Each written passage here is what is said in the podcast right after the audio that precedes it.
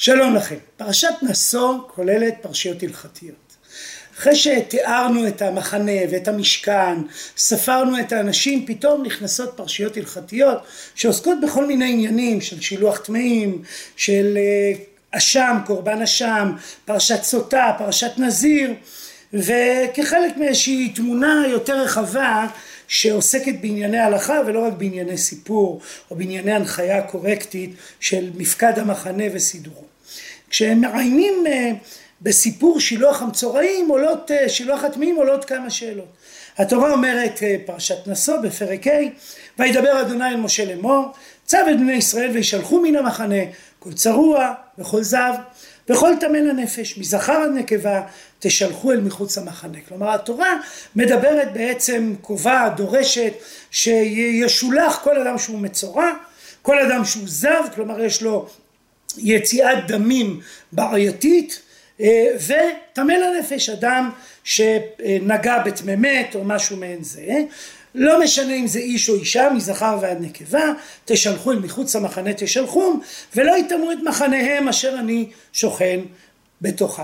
כלומר יש פה תפיסה שהיא מאוד מאוד יסודית בתורה של טומאה וטהרה יש פה איזו אמירה שאדם שהוא טמא אחד מהם אפילו נקרא טמא נפש כלומר אדם שנטמא למת טמאים צריכים להיות משולחים מחוץ למחנה משום שבעצם היותם במחנה ולא יטמאו את מחניהם אשר אני שוכן בתוכם. הביטוי אשר אני שוכן בתוכם הולם מאוד את הפרשייה הקודמת, את התמונה שאיתה פתחנו את ספר במדבר שמדברת על המשכן שנמצא במחנה וזה מזכיר כמובן פסוקים במקומות אחרים ועשו לי משכן ושכנתי בתוכם. התפיסה שהקדוש ברוך הוא נוכח במחנה היא תפיסה שמלווה את התורה כולה אבל את ספר במדבר באופן מאוד מאוד משמעותי והתורה מסיימת באמירה וישלחו אותם אל מחוץ למחנה כאשר דיבר אדוני אל משה כן עשו בני ישראל. אפשר אפילו לשמוע את ההדגשה שהפעולה קוימה שהמצווה נעשתה. האמירה הזו הפסקה הזו מעוררת כמובן כמה שאלות. למה לחזור על דברים שלכאורה כבר נאמרו במקומות אחרים? הרי אנחנו כבר יודעים שהמצורע יוצא אל מחוץ למחנה קראנו את הפרשיות תזריע המצורע בספר ויקרא עסקנו כבר בשאלה איך הוא יוצא מתי הוא יוצא מתי הוא חוזר ומה התפקיד בכלל של הפרשייה הזו דווקא כאן? מה, מה ייחודה כאן? למה היא נמצאת בדיוק כאן? ומה התורה רוצה להוסיף לו וכשמתחילים לעיין מיד עולים כמה חידושים שמופיעים פה בפרשה והראשון שבהם הוא ההכללה של המצורע הזב וטמא נפש. כשמעיינים בספר ויקרא רק ביחס למצורע נאמר שהוא יוצא אל מחוץ למחנה.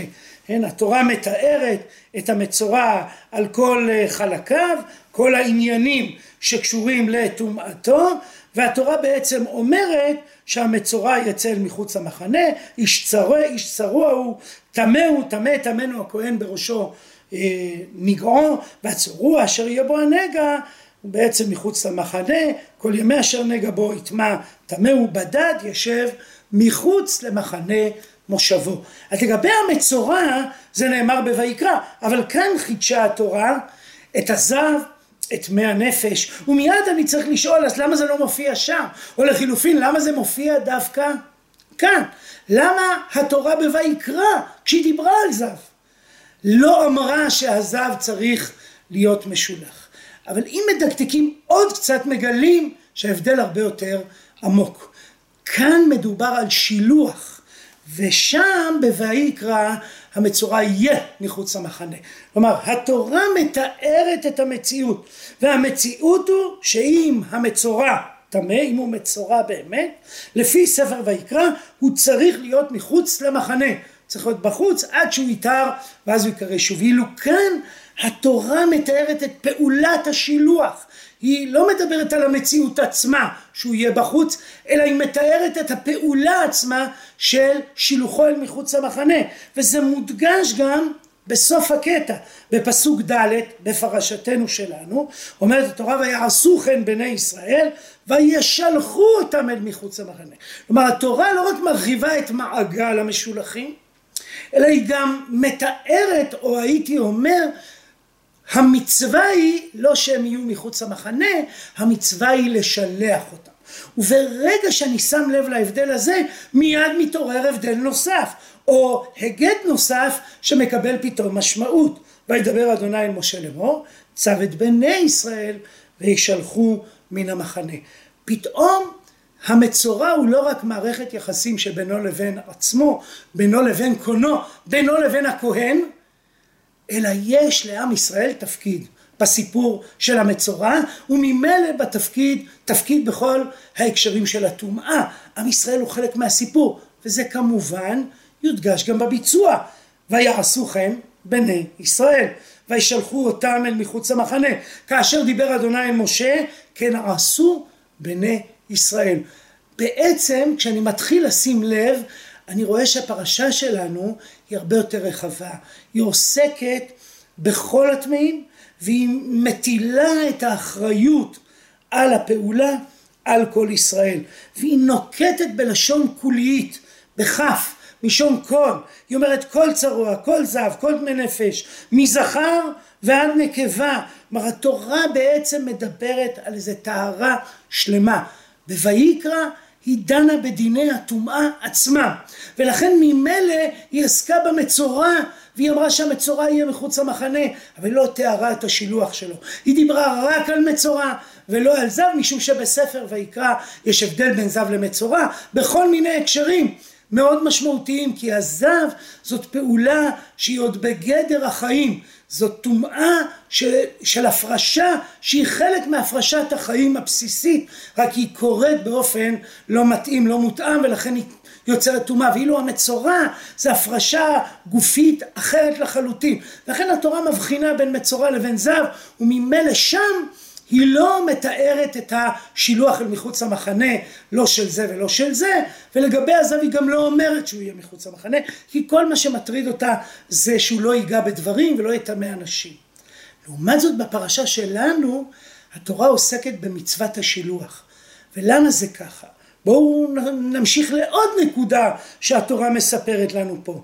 כי היא מתארת, היא מסבירה את מהות העניין. ולא יטמאו את מחניהם אשר אני שוכן בתוכם. ושימו לב שאין פה פסוק שמתאר את אומת המקדש. לא כתוב כאן שהמקדש נטמע בגלל הטמאים, יש גם פסוקים כאלה, אלא יש פה ולא יטמאו את מחניהם אשר אני שוכן בתוכם. אני רוצה להציע שכל הפרשה הזו היא משמעות הלכתית לכל מה שקראנו בפרשה שעברה. פרשה שעברה היינו מאוד טכניים לכאורה, סידרנו את השבטים, ספרנו אותם, חילקנו אותם לצלעות, הצבנו אותם מסביב למשכן, היה פה איזו פעולה שהיא כמעט הייתי אומר מכנית במובנים מסוימים, והיא סידרה את כולם מסביב למחנה. וכאן אומרת התורה, רגע, המחנות מקודשים. זה לא רק שהמשכן קדוש, אלא הנוכחות של המשכן בלב בעצם מעגל המחנות.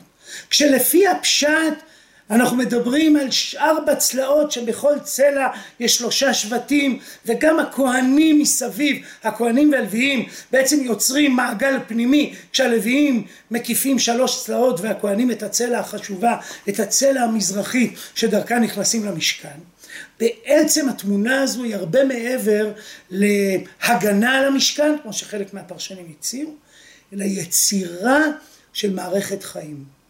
וממילא העובדה שהקדוש ברוך הוא שוכן בתוך המחנה מקרינה על כל המחנות ולא יכול להיות טמא ולא יכול להיות זב וגם לא טמא נפש גם לא במחנה של שבט גד וגם לא במחנה של שבט יששכר או המחנה של שבט ראובן כי המשכן מקרין על כל המערכת, הוא הופך את כל המערכת למקום טהור.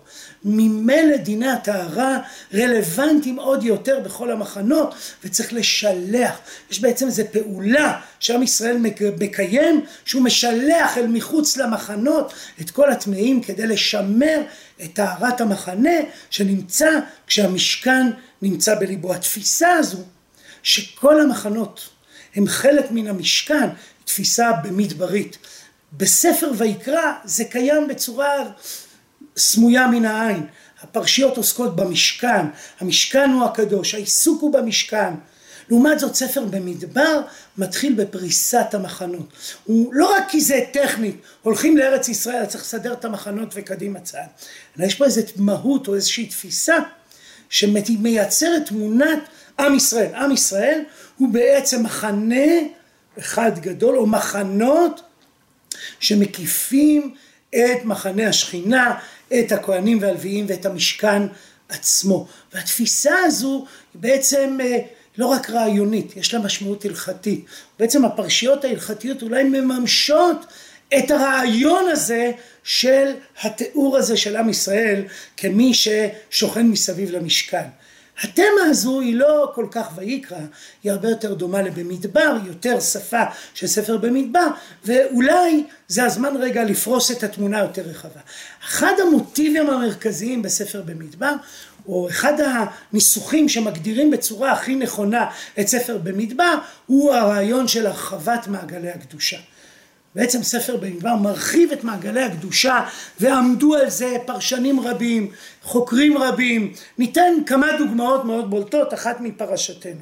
התורה מתארת את דיני הנזיר ומונה בעצם אה, איסורים שמוטלים על הנזיר, מה קורה כשהנזיר מפר את נזרו. וכבר עמדו על זה כמה וכמה רבים שהנזיר דומה לכהן. הנזיר יש בו משהו אפילו יותר מזה, משהו מעולמם, מעולמו של הכהן הגדול.